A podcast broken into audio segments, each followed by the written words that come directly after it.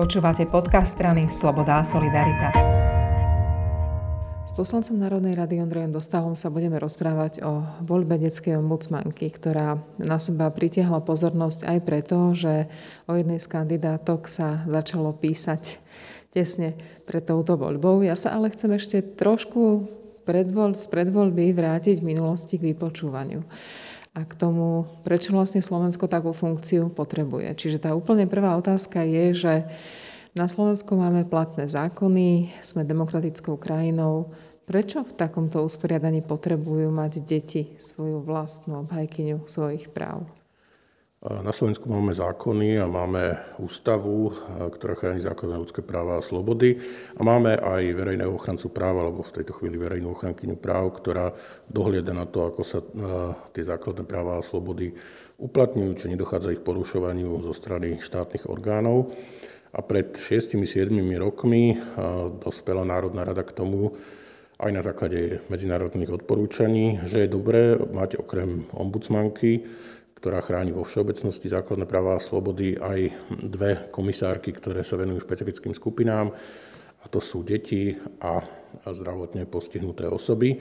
A takže bol prijatý zákon, ktorým sa vytvorili funkcie komisárky pre deti a komisárky pre zdravotne postihnuté osoby, respektíve komisára, ale zastávali tieto pozície doteraz ženy a, a e, boli zvolené tak komis- komisárkou pre deti bola Viera Tomanová, a čo teda nebola latka postavená úplne najvyššie. Čiže keď bolo výberové konanie, mm, tak čo bolo pre vás podstatné? Kto mal nahradiť, alebo čo ste považovali za to dôležité pri novej komisárke pre deti? Viere Tomanovej od začiatku bolo vyčítané, že je politická kandidátka, že bola prepojená so Smerom, bola bývalá ministerka, na post komisárky nastupovala z pozície poslankyne Národnej rady, čo bolo opäť kritizované, pretože tie pozície aj komisárky pre deti, aj komisárky pre zdravotne postihnuté osoby by mali byť nezávislé, politicky nezávislé, čo Viera Tomanová určite nebola. Ale nemyslím si, že je to najväčší problém. Mm, ombudsmankou sa stala napríklad Jana Dubovcová, ktorá tiež tam nastúpila z parlamentu po 1,5 ročnom pôsobení v Národnej rade, predtým bola súdkynia, myslím si, že veľmi dobre obstála v tej funkcii.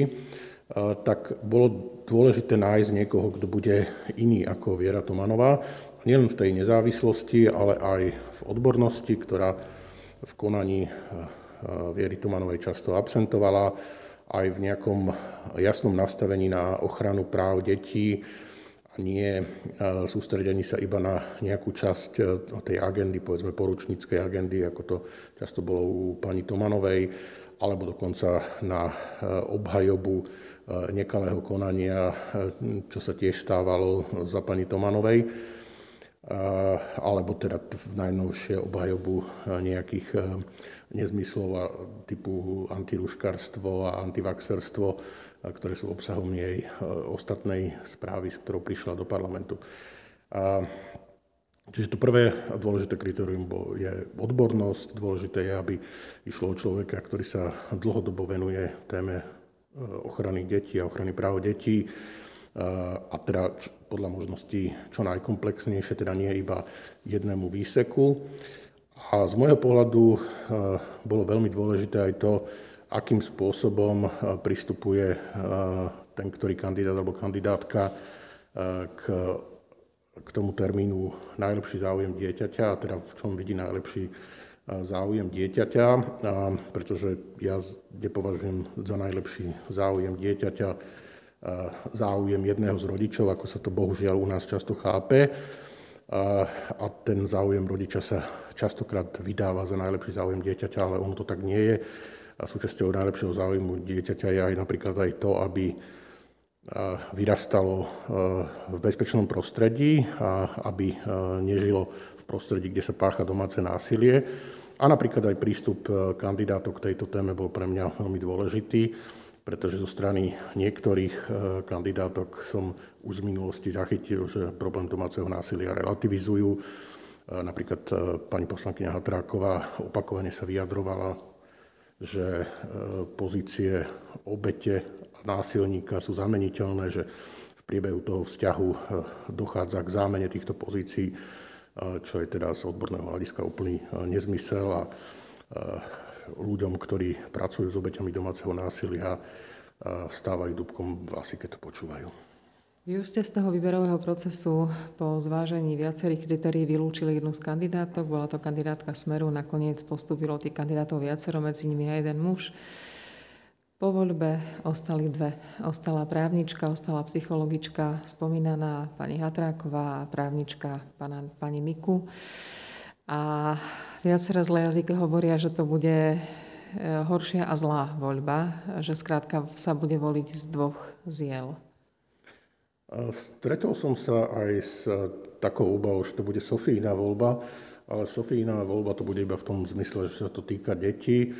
A pre mňa tá druhá voľba bude pomerne jednoduchá. Ja nevidím v druhom kole žiadnu kandidátku, ktorej by som mohol dať svoj hlas. Čiže ja to mám pomerne jednoduché, nebudem hlasovať ani za jednu z týchto dvoch kandidátok. Koho by sme ideálne na tom mieste chceli a možno povedzme si profesíne a ľudsky Profesijne sa to nedá povedať, môže to byť e, psychologička, môže to byť právnička, môže to byť e, sociálna pracovníčka, e, môže to byť osoba, ktorá má skúsenosti iné s prácou s mládežou.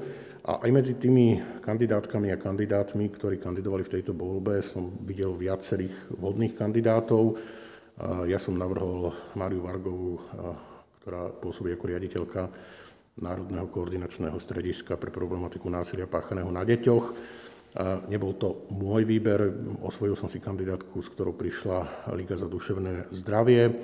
Je to kompetentná úradnička, odborníčka, ktorá nie je nejako priviazaná ani z SAS, ani z OKS, ani ja osobne som ju dovtedy, dovtedy nepoznal, ale teda vnímal som ju ako kompetentnú kandidátku, ktorá ktorá má predpoklady preto, aby bola dobrou komisárkou a, a videl som tam teda aj ďalších kandidátov, napríklad Natáliu Blahovú, ktorá v minulosti sa téme ochrany práv detí tiež aktívne venovala, alebo Ondreja Prostredníka, ktorý síce nemal takú stopu v téme ochrany práv detí ako Mária Vargová alebo Natália Blahová, ale bolo u neho vidieť e, úprimný záujem o túto tému a aj prehľad o tej o tej problematike. Bohužiaľ nikto z tých dobrých kandidátov sa do druhého kola nedostal a dohromady dostali 22 hlasov.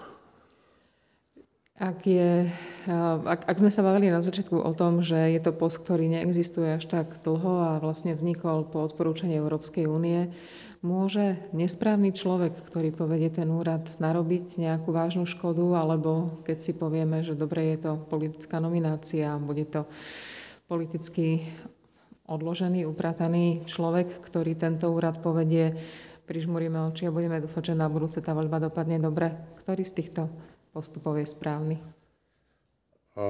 Keď vznikol post verejného ochrancu práv toho všeobecného, tak sme sa tešili, že teda budeme mať inštitúciu, aká existuje v demokratických krajinách. Len teda bohužiaľ obsadil ho kandidát HZDS, pán Kandrač, a zotrval tam dve volebné obdobia a ani sme nevedeli, že máme ombudsmana. Potom to prišla Jana Dubovcová, po nej Mária Patakijová a ich, eh, ich vplyv aj na eh, verejný život, aj na upozorňovanie na reálne problémy v oblasti základných ľudských práv eh, je viditeľné. Čiže závisí to samozrejme od človeka, ktorý je v tej inštitúcii.